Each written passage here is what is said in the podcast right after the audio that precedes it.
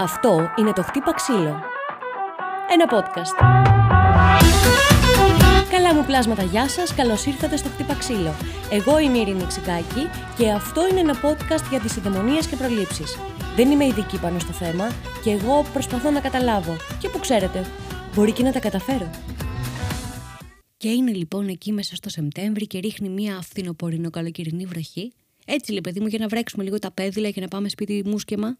Και σταματάει όμως η βροχή και λίγο μετά λέει βγαίνει ένα ωραιότατο ουράνιο τόξο. Δεν έχετε ξαναδεί τέτοια ομορφιά; Λίγες σταγόνες βροχής έτσι απλά για να υπάρχουν και ένα ωραιότατο φως και ένα ουράνιο τόξο full στα χρώματα και βγάζουν όλοι κινητά για να το φωτογραφίσουν, πράγμα εντελώς μάταιο. Δεν έχω δει ποτέ φωτογραφία από ουράνιο τόξο και να πω wow, υπέροχο. Ποτέ. Παρ' όλα αυτά, ο κόσμος βγάζει φωτογραφία τα ουράνια τόξα, λες και ποτέ θα μπορέσει να αποτυπώσει την ομορφιά που έχει αυτό το φαινόμενο στον ουρανό σε μία φωτογραφία ε, από το κινητό σου κουνημένη, χωρίς να έχεις κανένα ταλέντο στη φωτογραφία. Δεν λέω να είσαι φωτογράφος, λέω απλά να βγάλεις το κινητό σου την ώρα που έπαιζες Candy Crush. Παίζει ο κόσμος ακόμα Candy Crush και να βγάλεις το ουράνιο τόξο.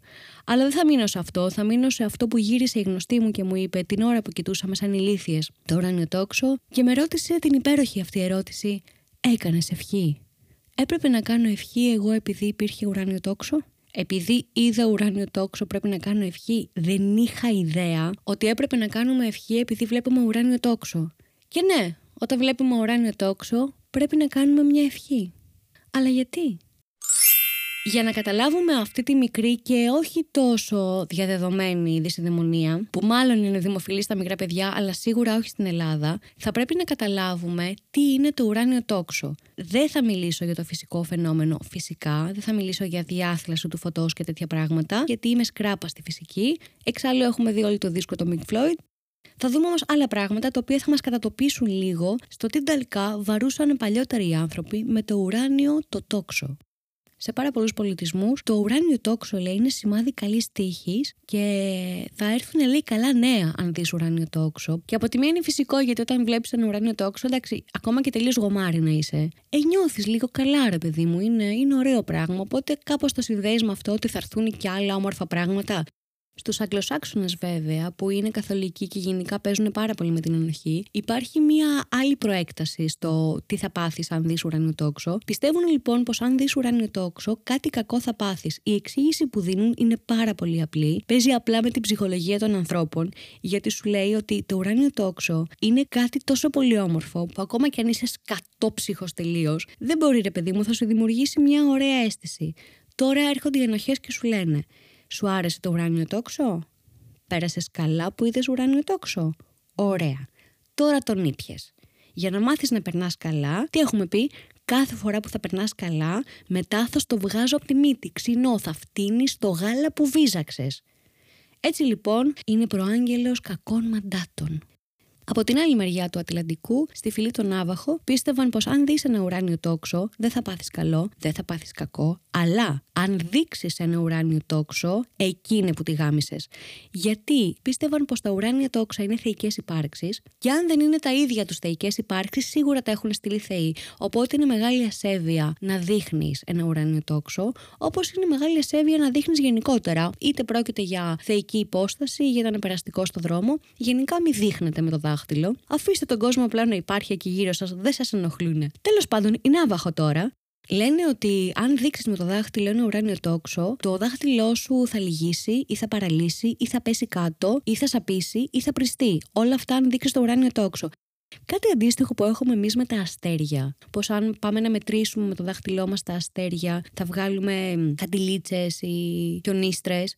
Και αυτό κάπου έρχεται με την ασέβεια, ότι είναι σαν να μετράς ε, τη δύναμη του Θεού στον ουρανό με τα αστέρια και Τέλος πάντων, ή ναύαχο λοιπόν. Αν δείξω ουράνιο τόξο, θα πάθω πράγματα, θα μου πέσει το δάχτυλο και Χριστός και η Παναγία τι έπαθα και έδειξα το ουράνιο τόξο, καλύτερα να του έβριζα τη μάνα. Το ουράνιο τόξο υπάρχει και στην χριστιανική θρησκεία, στη Γένεση συγκεκριμένα, όταν μετά τον κατακλυσμό του Νόα, αυτή τη μεγάλη πλημμύρα που κατέστρεψε όποιον ε, αμαρτωλό υπήρχε και πήρε το μοναδικό καλό άνθρωπο που είχε και τον έβαλε σε μια κυφωτό για να σώσει την ανθρωπότητα, με αποτέλεσμα όλοι αυτοί μετά να αναπαραχθούν μεταξύ τους, να υπενθυμίσουμε εδώ ότι εκεί μέσα ήταν μόνο η οικογένεια. Αυτό η γυναίκα του τα παιδιά του και οι γυναίκες τους και τα παιδιά τους μετά που ήταν ξαδέρφια. Και αν είχαμε μια ελπίδα να γλιτώσουμε από την αιμομηξία αφού πέρασαν οι γενιές και οι γενιές από τον Αδάμ και την Εύα, το φάγαμε όλο στο κεφάλι με τον Νόε. Δεν ξέρω αν το πήρεξαν οι παρτούζες που έκαναν οι πνιγμένοι. Όταν λοιπόν τελείωσε ο κατακλυσμός, ο Θεός έβγαλε ήλιο και έβγαλε το ουράνιο τόξο και το ουράνιο τόξο ήταν η υπόσχεση που έδωσε ο Θεός στον Νόε πως δεν πρόκειται να κάνει ποτέ τέτοιο μεγάλο κατακλυσμό και να καταστρέψει την ανθρωπότητα. Οπότε το ουράνιο τόξο για το χριστιανισμό είναι η ελπίδα, είναι η υπόσχεση πως όλα θα πάνε καλά. Να πούμε εδώ βέβαια πως όταν η στάθμη του νερού έπεσε κάποια στιγμή, θα έπρεπε η γη να έχει γεμίσει πτώματα. Οπότε ο Νόε και η οικογένειά του ανάμεσα στι αμομηξίε είχαν μια πολύ σοβαρή δουλειά να κάνουν, να θάβουν ολιμερείς πτώματα. Αυτή ήταν η ανταμοιβή του Νόε που ήταν καλός άνθρωπος. Πάτε καλά! Επίσης, στην νορβηγική μυθολογία πιστεύετε πως το ουράνιο τόξο συνδέει τον κόσμο των θεών με τον κόσμο των ανθρώπων και αυτό το ουράνιο τόξο ονομάζεται Bifrost. Μπορεί κάποια από αυτά να τα προφέρω λάθος, στην ε, σημερινή εποχή τώρα πιστεύουμε πως αν δεις ουράνιο τόξο όταν κάποιος έχει πεθάνει σημαίνει πως αυτός ο κάποιος ή η κάποια θα πάει στον παράδεισο. Στην ορφηγική μυθολογία, το ουράνιο τόξο ήταν σημάδι πως ένας στρατιώτης έχει πέσει στη μάχη και το ουράνιο τόξο ήταν το μονοπάτι του για να περάσει από τον κόσμο των ζωντανών στον κόσμο των νεκρών. Στο βουδισμό οι άνθρωποι πιστεύουν με τη σειρά τους πως το σώμα του νεκρού περνάει σε μια άλλη κατάσταση και γίνεται rainbow body, σώμα δηλαδή από ουράνιο τόξο, και αυτό είναι σημάδι πως έχει πάει κοντά στο Θεό. Ίσως και γι' αυτό δεν πρέπει να δείχνεις το ουράνιο τόξο, γιατί αυτό είναι το μονοπάτι κάποιου ανθρώπου που μόλις έχει πεθάνει και αυτός ο άνθρωπος έχει ήδη τα δικά του θέματα. Μόλις πέθανε έτσι ας πούμε. Έχει ρε παιδί μου τα θέματα του, μην τον δείχνεις κι εσύ. Είναι κακό. Ας είμαστε και λίγο άνθρωποι, OK. Okay. Σε κάθε περίπτωση το ουράνιο τόξο θεωρείται πως είναι ένα μονοπάτι που ενώνει τον έναν κόσμο με τον άλλο. Στην ε, ελληνική μυθολογία έχουμε το χαρακτηριστικό αυτό παράδειγμα της Ήριδας. Η Ήρης ήταν κατά την ελληνική μυθολογία μια δευτερεύουσα θεότητα του Ολύμπου. Δεν ήταν πρώτο όνομα, έβγαινε στο πρώτο πρόγραμμα πριν το λαϊκό το βαρύ. Και η Ήρης λέει άνοικε στην ακολουθία των θεών με καθήκοντα αγγελιοφόρου, κάτι σαν τον Ερμή. Ήταν κόρη του Θαύμαντα και της Οκεανίδας Ηλέκτρας κατά τον Ισίωδο πάντα η Ήρδα λοιπόν είχε πραγματάκια να κάνει. Το πρώτο ήταν να μεταφέρει το ιερό νερό από τη στίγα για τους θεούς. Βασικό της ε, καθήκον ήταν λέει, να συμβάλλει στην υπονομή δικαιοσύνης. Κάθε φορά που ξεσπούσαν λέει καυγάδες ή αντιζηλία στον Όλυμπο, δηλαδή κάθε τρεις ώρες, ή ακόμα σε περίπτωση που κάποιος θεός έλεγε ψέματα. Τότε επενέβαινε η Ήρδα. Τότε αυτή λέει έπρεπε να πετάξει ψηλά μέχρι την κατοικία λέει της στίγας, όπου ο ουρανός στηριζόταν πάνω σε κάτι ασημένιες κολόνες και από αυτό το σημείο έπεφτε το ιερό νερό της στίγα, το οποίο το έβαζε η Ήριδα σε ένα χρυσό κύπελο και το πήγαινε στον Όλυμπο. Αν τώρα κάποιος Θεός ορκιζόταν στο νερό αυτό και έλεγε ψέματα, έπεφτε κάτω αμέσως, χωρίς πνοή και χωρίς να έχει τις αισθήσεις του και έμενε έτσι για πολύ καιρό. Δεν έτρωγε την αυροσία του ούτε έπινε τον νέκταρ του. Στη συνέχεια, λέει, έμενε για 9 χρόνια αποκλεισμένος από τα συμπόσια των Θεών και από την προστασία τους γιατί είχε πει ψέματα και είχε ορκιστεί ψέματα στο νερό της τίγας. Μία άλλη δουλειά που έκανε η Ήριδα ήταν να ντύνει τη θεά Ήρα και αν κάποια μελοφάνετη γυναίκα βασανιζόταν, πήγαινε λέει και την ξεπάστρευε μια ώρα αρχίτερα για να μην βασανίζεται. Ωραία φάση. Ήταν θεότητα. Μπορούσε να την κάνει καλά. Αλλά αυτή ήταν, ξέρω να σου πω κάτι, καλή πράξη είναι και αυτό. Θα σε αφήσω να μην βασανίζεσαι. Όχι. Τώρα, Όλοι εσείς οι γονείς που έχετε ονομάσει τα κορίτσια σας Ήριδα και έχουν γεμίσει την υπηαγωγία Ήριδες και Λιδίες, δεν θα φτάσω εκεί, αλλά Ήριδες έχει πάρα πολλές, σκεφτείτε λίγο πως έχετε δώσει στο παιδί σας το όνομα μιας θεάς η οποία βλέπει μια γυναίκα ετοιμοθάνατη και αντί να τη σώσει, της δίνει τη χαριστική βολή. Απλά το λέω.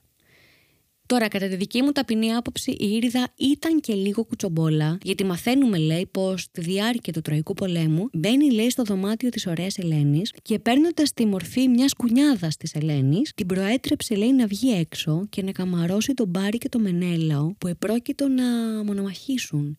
Δηλαδή η Ήρυδα ήταν σε φάση κουνιάδα. Έλα έξω, Μαρή, να δεις που σφάζονται για πάρτι σου τα παλικάρια μου. Έλα να δεις το τrimπούρδελο γίνεται έξω. Δεν ξέρω γιατί φώναξα την Ελένη να πάει να δει τον Πάρη με τον Μενέλαο. Γιατί να το κάνεις αυτό; Επίσης, η Ήρυδα έχει ταυτιστεί και ως αγγελιοφόρος, όπως είπαμε, των Θεών και το ουράνιο τόξο λέει μοιάζει να συνδέει τη γη με τον ουρανό, τον αέρα με τη θάλασσα και η Ήρυδα ως μαντατοφόρο κινείται μεταξύ Θεών και ανθρώπων καθώς και μέχρι τα βάθη της θάλασσας, λέει και τον κάτω κόσμο με την ταχύτητα του ανέμου. Κοινώς κάθε φορά που πετούσε, άφηνε πίσω της ουράνιο τόξο. OK. Okay. Έκλανε ουράνια τόξα η Ήριδα. Ήταν το αρκουδάκι της αγάπης.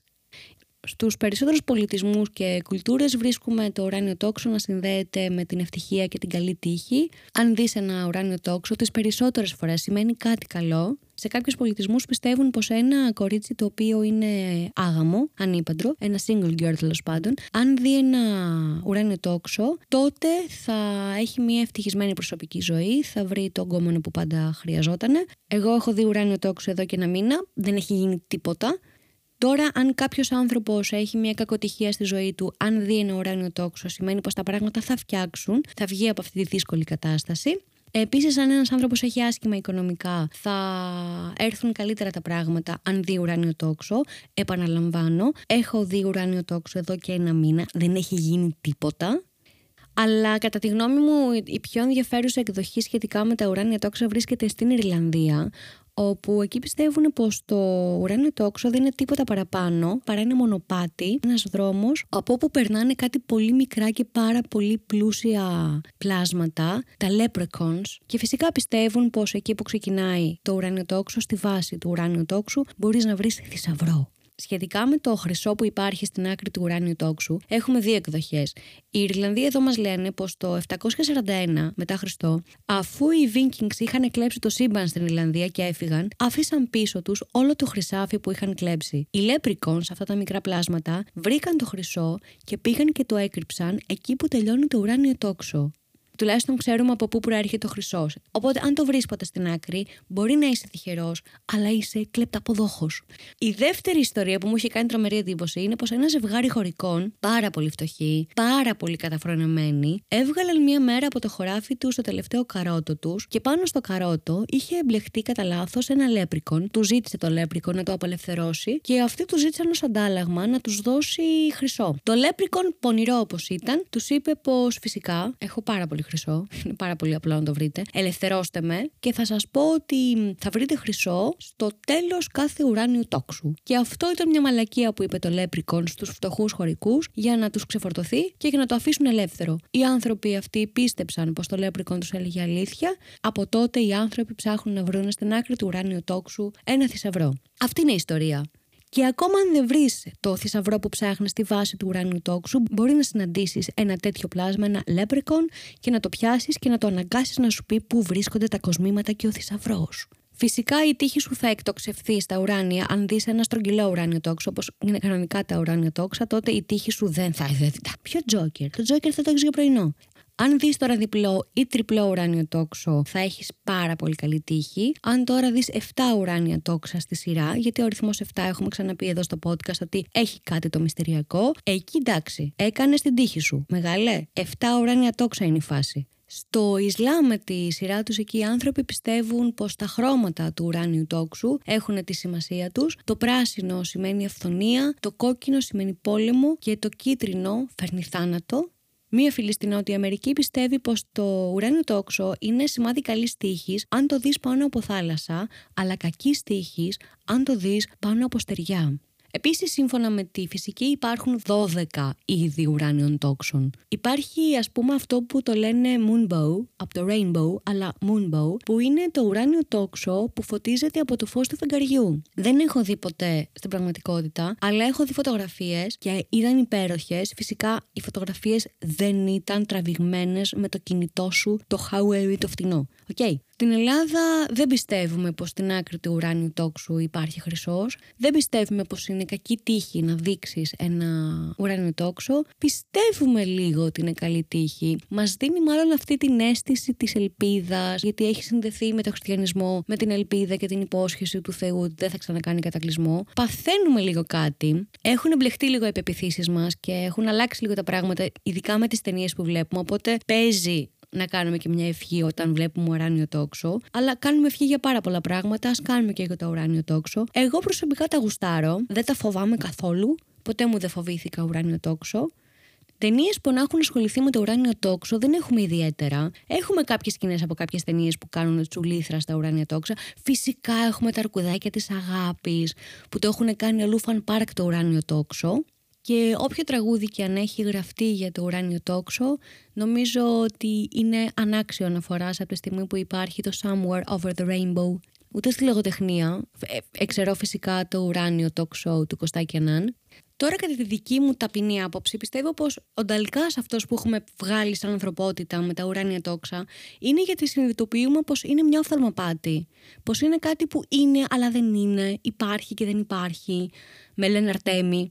Και γι' αυτό το λόγο έχουμε βγάλει ταλκά με το ουράνιο τόξο και το γουστάρουμε τόσο πολύ και του έχουμε δώσει και μυθικές ε, εκεί διαστάσεις. Εντάξει, είναι πάρα πολύ λογικό. Είμαστε στην αρχαιότητα.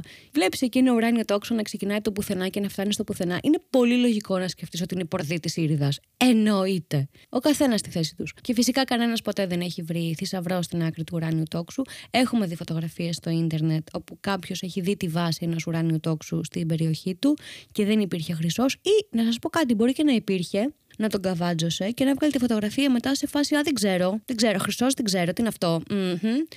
Και τώρα αυτός να είναι πάμπλουτος ή να πούλησε τη φωτογραφία και να βγάλει λεφτά στο ίντερνετ. Δεν ξέρω, μπορεί να έχει γίνει και αυτό.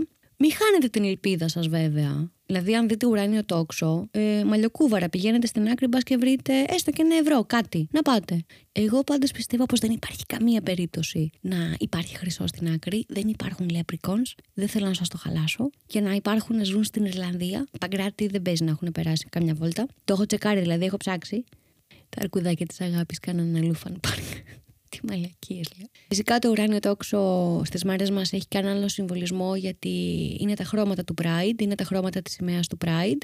Και η σημαία λοιπόν συμβολίζει όλα τα χρώματα που μας κάνουν διαφορετικούς, ότι όλοι οι άνθρωποι είμαστε όλα τα χρώματα και όλοι μαζί υπάρχουμε σε ένα ουράνιο τόξο ή αυτοί οι άνθρωποι όπως οι Ιρλανδοί πιστεύουν πως στη βάση του ουράνιου τόξου υπάρχει χρυσός, υπάρχει ένας θησαυρό και όλοι αυτοί μια μέρα θα γίνουν πάμπλουτοι, θα γίνουν ζάμπλουτοι και θα σταματήσουν να τους δείχνουν με το δάχτυλο. Γιατί είναι γνωστό πως αν είσαι φτωχός και διαφορετικός, διαφορετικός σύμφωνα με την ηλίθια κανονικότητα αυτής της κοινωνίας, αν είσαι λοιπόν φτωχός και διαφορετικός, σε δείχνουν με το δάχτυλο. Αν είσαι πλούσιος όμως και διαφορετικός, είσαι κεντρικός και χέρι της εκτίμησης όλης της κοινωνίας.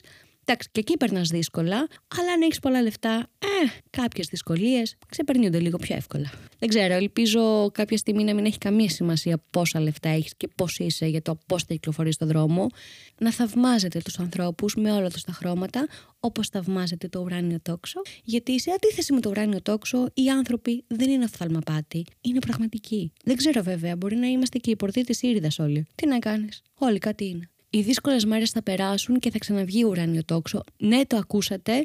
Βγήκε αισιόδοξη κουβέντα από το στόμα μου, γιατί όπως έχει πει και το Λιπάρτον, μην περιμένεις να απολαύσεις το ουράνιο τόξο αν δεν μπορείς να αντέξεις πριν τη βροχή. Αυτά από μένα. Τα λέμε στο επόμενο χτύπα ξύλο. Γεια σας!